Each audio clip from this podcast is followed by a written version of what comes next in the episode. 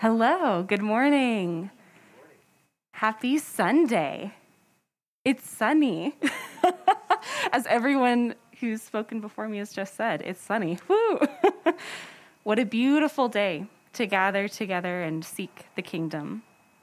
So, the last time I spoke, like Ben said, it was on the last Sunday of 2020. And on that day, as we reflected on the year, I asked the question, How are you? And maybe it's because I start a lot of conversations throughout the week with that question. Um, I just feel compelled to ask it again on a seemingly random Sunday in the middle of April. How are you? If you would, take a moment as we're gathered here to take stock of what you're carrying this morning. It feels like a sacrilege to ask you to close your eyes, but maybe it would help to close them or at least to let your attention rest on some of the beauty around us this morning.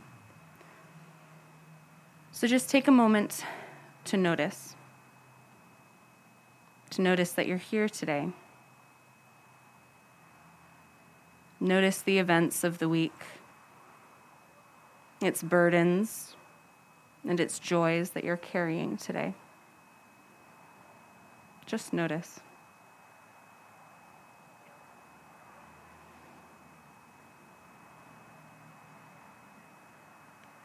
And if there's anything that comes up that is troubling to you, perhaps take a moment to place it in the care of our God.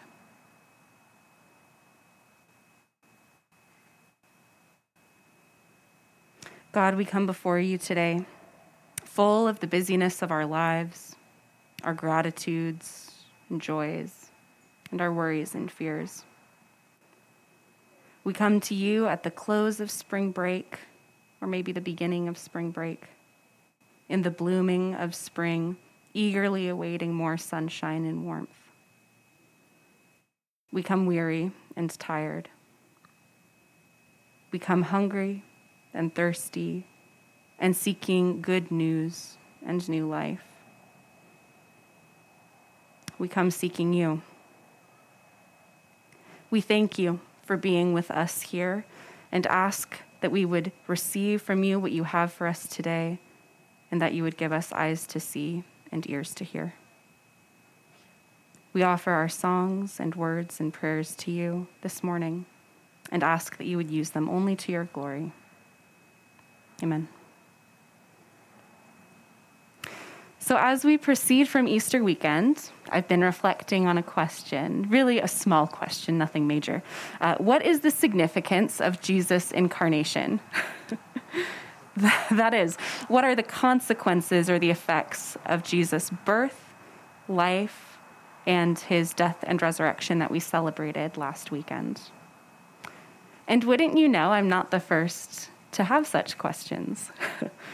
In fact, I'm sure each one of us, in our own way, has wondered and pondered over the mystery of the incarnation for many, many years.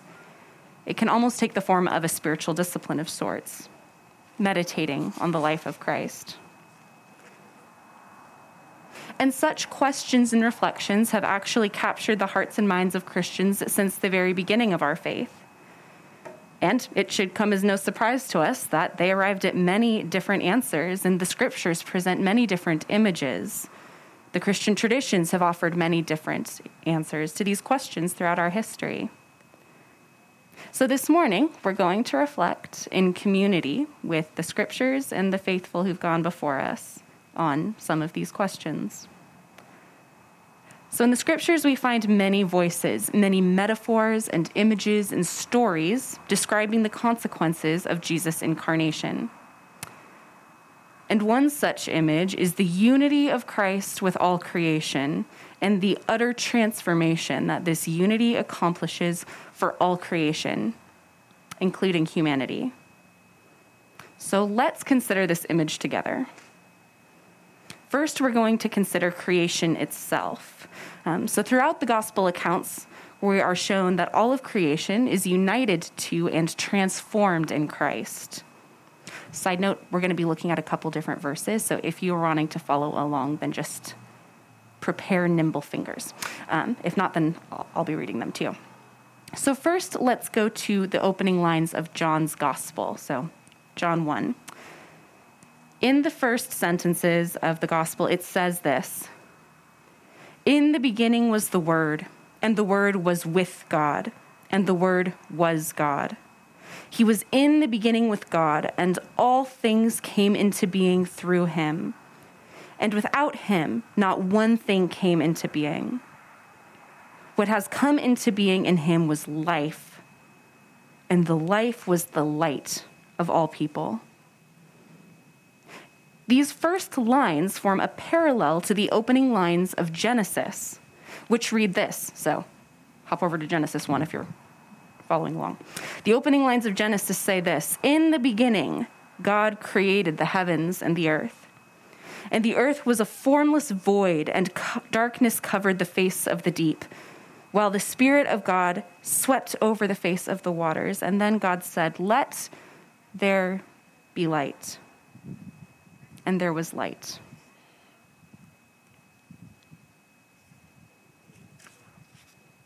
John's gospel opens as a parallel to Genesis, where a similar announcement of the word of light and life occurs.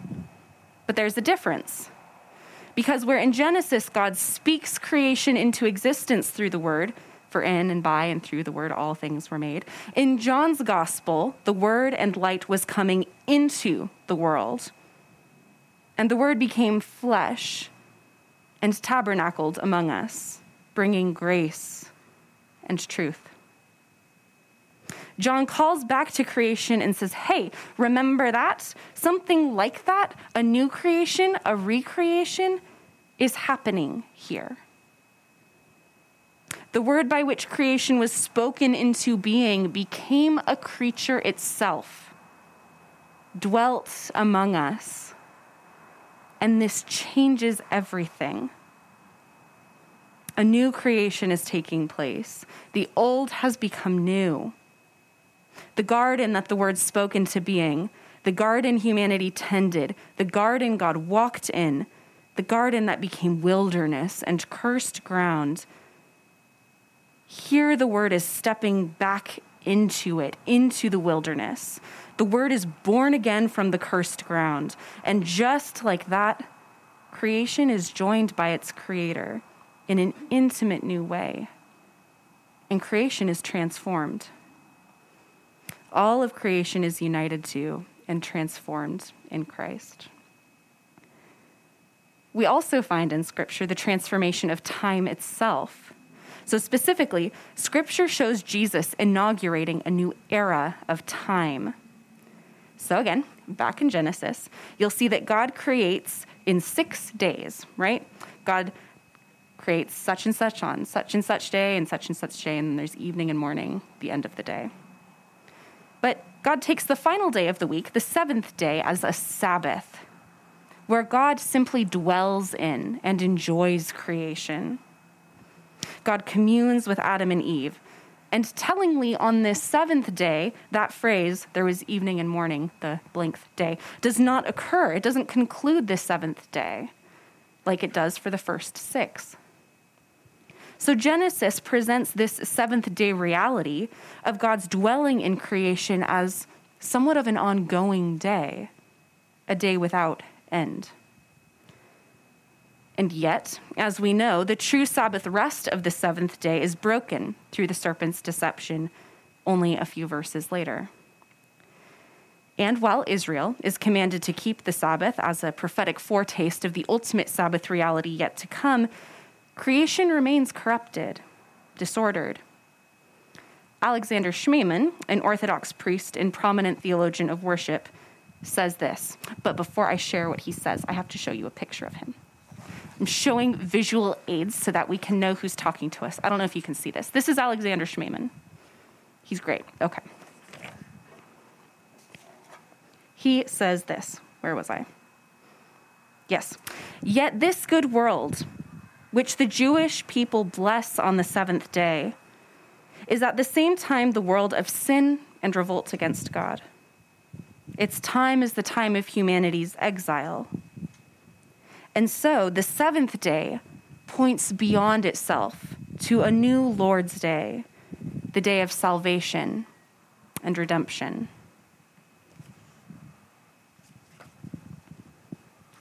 Interestingly, when Jesus announces his public ministry, he announces it on the Sabbath. And he proclaims that it is the year of the Lord's favor. This was like the year of Jubilee, an entire year of Sabbath in the Jewish calendar. And then Jesus calls himself the Lord of the Sabbath. The events of Holy Week that we celebrated last weekend remember Jesus' death on Good Friday, the sixth day of the week. On the seventh day, the Sabbath, Jesus rested. Having brought forth a new creation, he is united to it now, like the first Sabbath day, once again. But then, Jesus rises from the grave on the eighth day and the first day of a new week. You could say it both ways, and Jewish contemporaries of Jesus actually did. On this eighth day and first day, Jesus rises from the dead and inaugurates a new creation of sorts, a new era. This day marks a departure from the frustrations and limitations of the time before Christ, and it celebrates the advent of the kingdom of God. So, creation, including the creature of time, are transformed by the word's radical union with the world that he created in the beginning. And the early church actually understood this. So, while the Sabbath continued to have importance to Jewish followers of Jesus, and didn't as much to the Gentiles, which created some cultural clashes that Paul spilled a lot of ink over, consult your New Testament, Followers of Jesus from all different cultural backgrounds practiced coming together on the Lord's Day, Sunday, the first and eighth day of the week. And in those days, the first day of the week was, an, was a work day. It was basically the equivalent of our Monday. Sunday didn't replace the Jewish Sabbath as the weekly day of rest until Constantine changed it in the fourth century. So Christians met on Sunday, the first day of the work week, as a testament to the new creation forged by the resurrection, and also practically to indicate how their faith in Christ meant active engagement with the world. Alexander Schmemann, our friend from a moment ago, explains its significance thus. He says, Sunday remained one of the days, the first day of the week, fully belonging to the world. Yet on the other hand, on that day, the day of the Lord was revealed and manifested in all its glory and transforming power as the end of this world and the beginning of the world to come. And thus, through that day, all of time was transformed and given its true meaning. Christ's joining into creation and his healing work inside it have enacted a qualitative change in the fabric of our reality, such that the entirety of creation is now in the midst of being restored and reconciled to God. And as one part of that creation, and a special part in that we bear the image of God, humanity too finds unity and transformation in Christ. So, if you're following along in your Bibles, switch over to Romans 6. And I'll be starting in verse 5.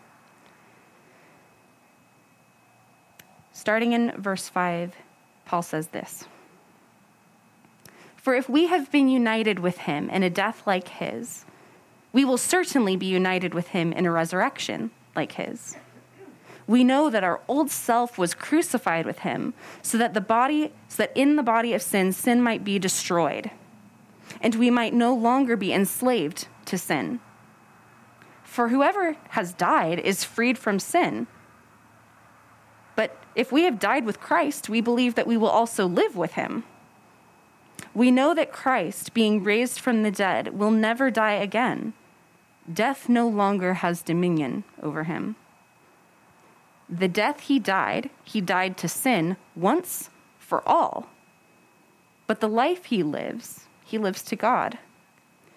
So you also must consider yourselves dead to sin and alive to God in Christ Jesus. So here Paul is explaining that we are united with Jesus in his death and resurrection. meaning that in a cosmic sense, that when Jesus died, humanity united to Jesus died with him. And in Jesus' resurrection, humanity united to Jesus was resurrected as well to the life of Christ, where corruption and sin and death no longer hold any power.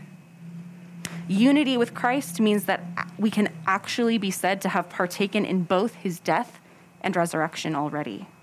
It's already been accomplished through our union with Christ, or perhaps better put, Christ's union with us. In 2 Corinthians, Paul explains some of the implications of this. So if you'd like to turn to 2 Corinthians chapter 5, I'll begin in verse 14. He says, For the love of Christ urges us, Paul and Timothy, on, because we are convinced that one has died for all Therefore, all have died. And he died for all, so that those who live might live no longer for themselves, but for him who died and was raised for them. From now on, therefore, we regard no one from a human point of view. Even though we once knew Christ from a human point of view, we know him no longer in that way. So if anyone is in Christ, there is a new creation. Everything old has passed away. See, everything has become new.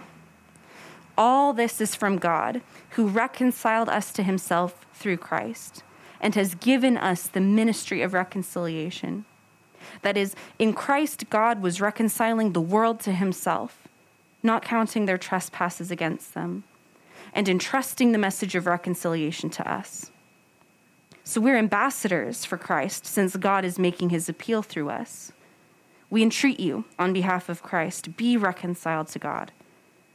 For our sake, he made him to be sin who knew no sin, so that in him we might become the righteousness of God. So, this union in death and resurrection is profound. We're first told that in Christ the old reality of corruption and death has been broken, and we become participants in a new creation. And this participation is none other than following in Jesus' own footsteps, announcing the arrival of the kingdom of God and the freedom and shalom peace that are available to all people through it. Making one and at peace and reconciling the many places of hatred and division and brokenness in our world. And we see at the end that our entry into this life of God is through none other than Jesus' own entry into our life. He made him to be sin who knew no sin, so that in him we might become the very righteousness of God. Union is the ground for an exchange of realities, where Christ takes on what is ours and heals it, so that we can take on what is his and become who God made us to be participants in the kingdom of shalom. In his second letter, Peter mentions this result of unity in language that is truly profound if we stop to think of it. He says in 2 Peter chapter 1 verses 3 and 4. Christ's divine power has given us everything needed for life and godliness.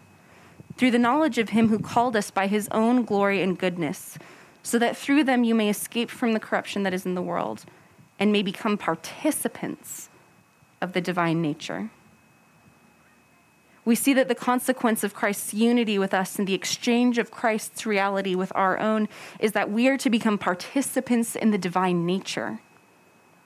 Christ is the firstborn of many siblings, the new Adam, whose image we now bear, resurrected with him into life life abundant. So, if we continue to broaden our proverbial communion table and invite some other voices in, we'll find that our earliest forebears in the faith also dwelt heavily on the meaning of these things. So, I'm going to introduce you to some new friends. Okay.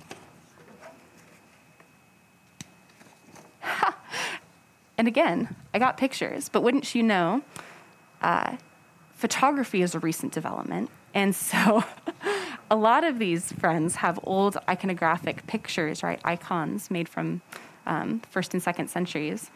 But I'm pretty sure they were all using like one artist. So they might look kind of similar to each other, which wasn't the point, but alas. Okay, so first we have Irenaeus, Irenaeus of Lyon. So he lived from about 130 to 200 AD.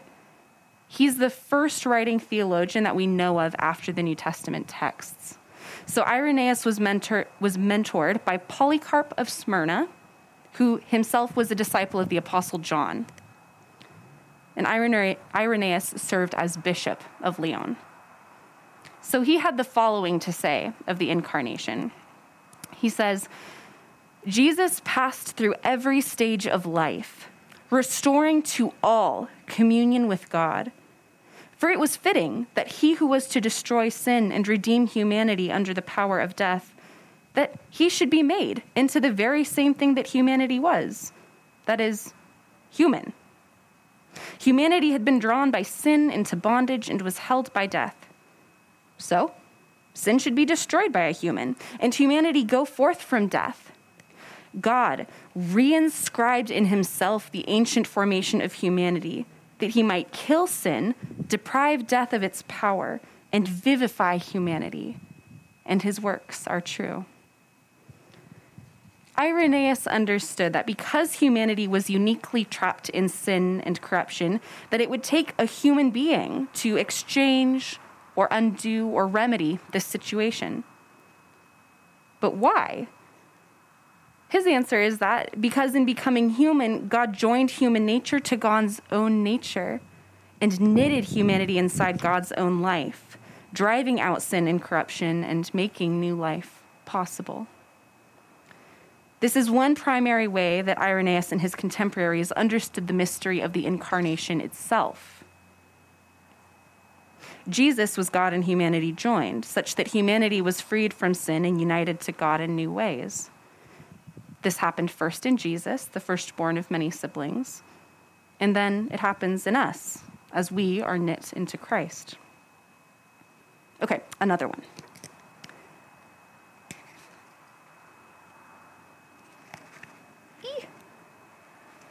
Okay. This is Tertullian of Carthage. So he lived from about 160 to 220 AD. He's a scholar and writer from Carthage in Roman North Africa and he's widely considered the first Latin and Western theologian. He says this It would not fit Christ's purpose when bringing to nothing the sin of humanity to not do so in the form of humanity itself. By clothing himself with our humanity, he made it his own. And by making it his own, he made it non sinful.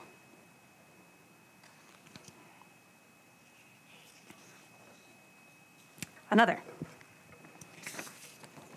See, and this is where they all had the same, they all had the same artist, but that's okay. Gregory of Nazianzus, he was writing a few centuries later than these ones I've spoken of a moment ago. But writing a few centuries later, he came to similar conclusions, saying this In the character of the form of a servant, he assumes a form that is not his own, bearing all me and mine in himself so that in himself he may consume the bad, as the sun does the mist of the earth, and that I may partake in what is his through being conjoined to him. Using this understanding, Gregory concluded that the unassumed is the unhealed, but what is united to God is saved. And one more. This is Athanasius of Alexandria. Athanasius lived in the fourth century and was the bishop of Alexandria. He's one of the primary architects of the Trinitarian Nicene Creed, and he wrote extensively on the New Testament and on Christian doctrine.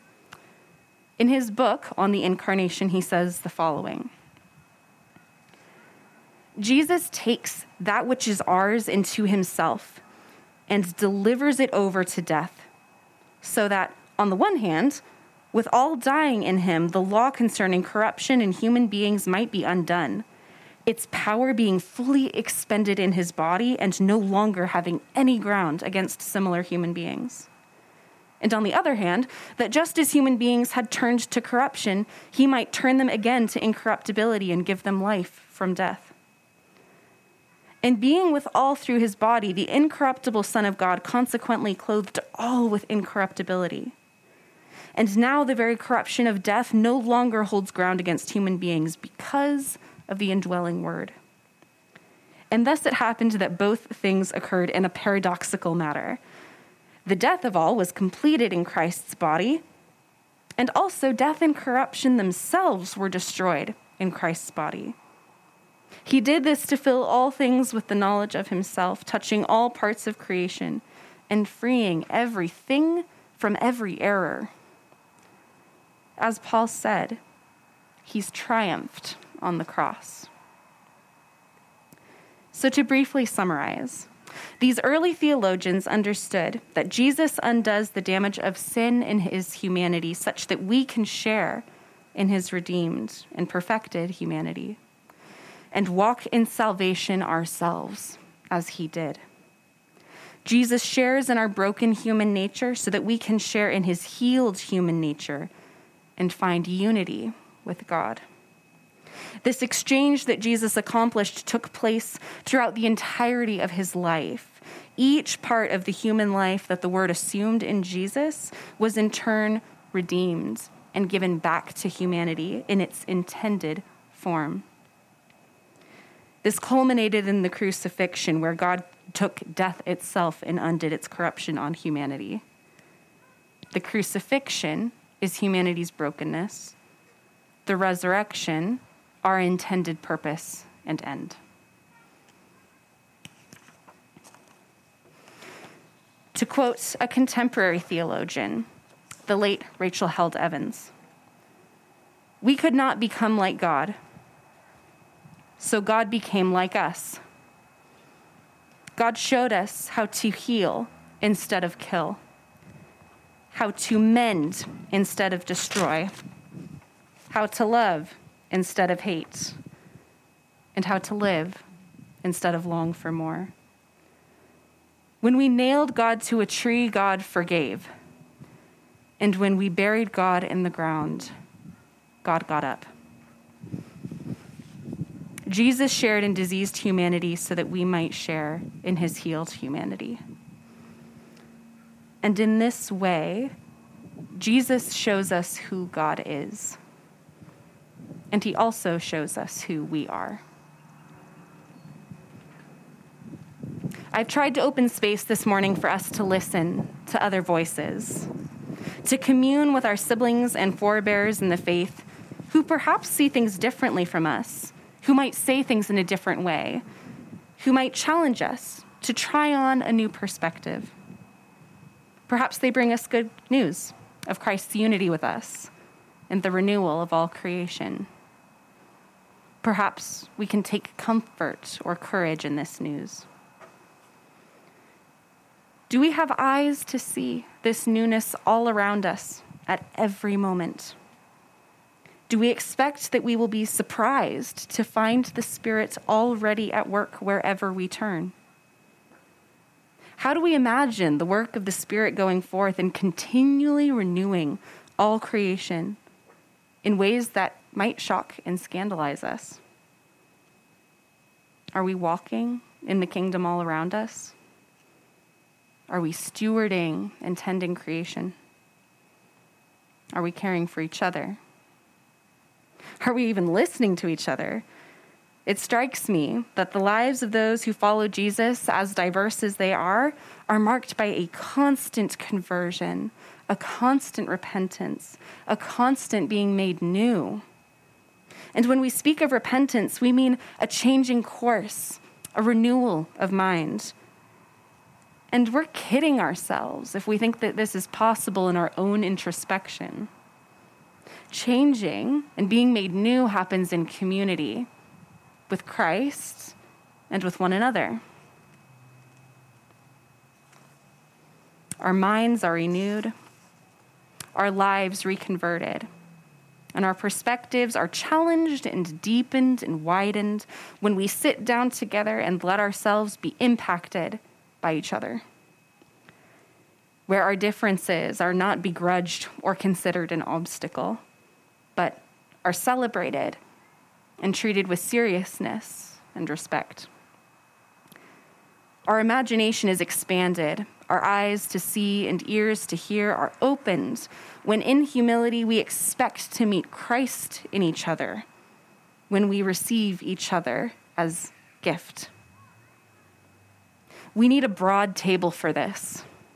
We need each other's voices so that our minds don't just become echo chambers for our own self assured certainties and self righteousness. Is surprise, is repentance, change, metanoia, is this part of our walk with Christ? Do we expect this? Do we welcome it when it comes? It seems that the community of faithful that we've heard from today would say, yes, expect the unexpected. We should be surprised. We should change. How else could we receive the kingdom, the new humanity that Jesus has accomplished for us all? It strikes me that the people who were able to receive the news of the resurrection and see Jesus anew were those who were open to being changed, even open to the impossible. Among the many images of what Jesus' incarnation has accomplished, one that we've explored this morning is the renewal and rebirth of all creation and all humanity. And we're encouraged to remember and live in the reality of this newness and let it continually change us again and again. And perhaps doing so does not consist in trying to install silver linings around the pain of our lives or in trying yet another personal self improvement project or in trying to secure our own rightness. Perhaps the opportunity consists in simply watching for the breaking in of the kingdom that is already underway. And seeing the cracks in the walls of the world's brokenness and corruption and disease. Cracks that grow and threaten to break the wall into crumbling pieces. And seeing the tangled vines of the garden given at the beginning of all things and promised again to fill the earth, and seeing these vines break through the cracks and take back their rightful place. And seeing this garden in each other and in expecting to find it in the most unexpected places. Let us pray. God, we thank you for coming to us and for being with us in ways that astound and comfort and perhaps even terrify at times. We thank you for what you've accomplished. We thank you for the peace and the power you give us in walking with you. God, we pray that you would open our eyes and open our ears to see your kingdom at work in the world and in each other. We pray that you would broaden our table and deepen our love for one another as we walk with you. Amen.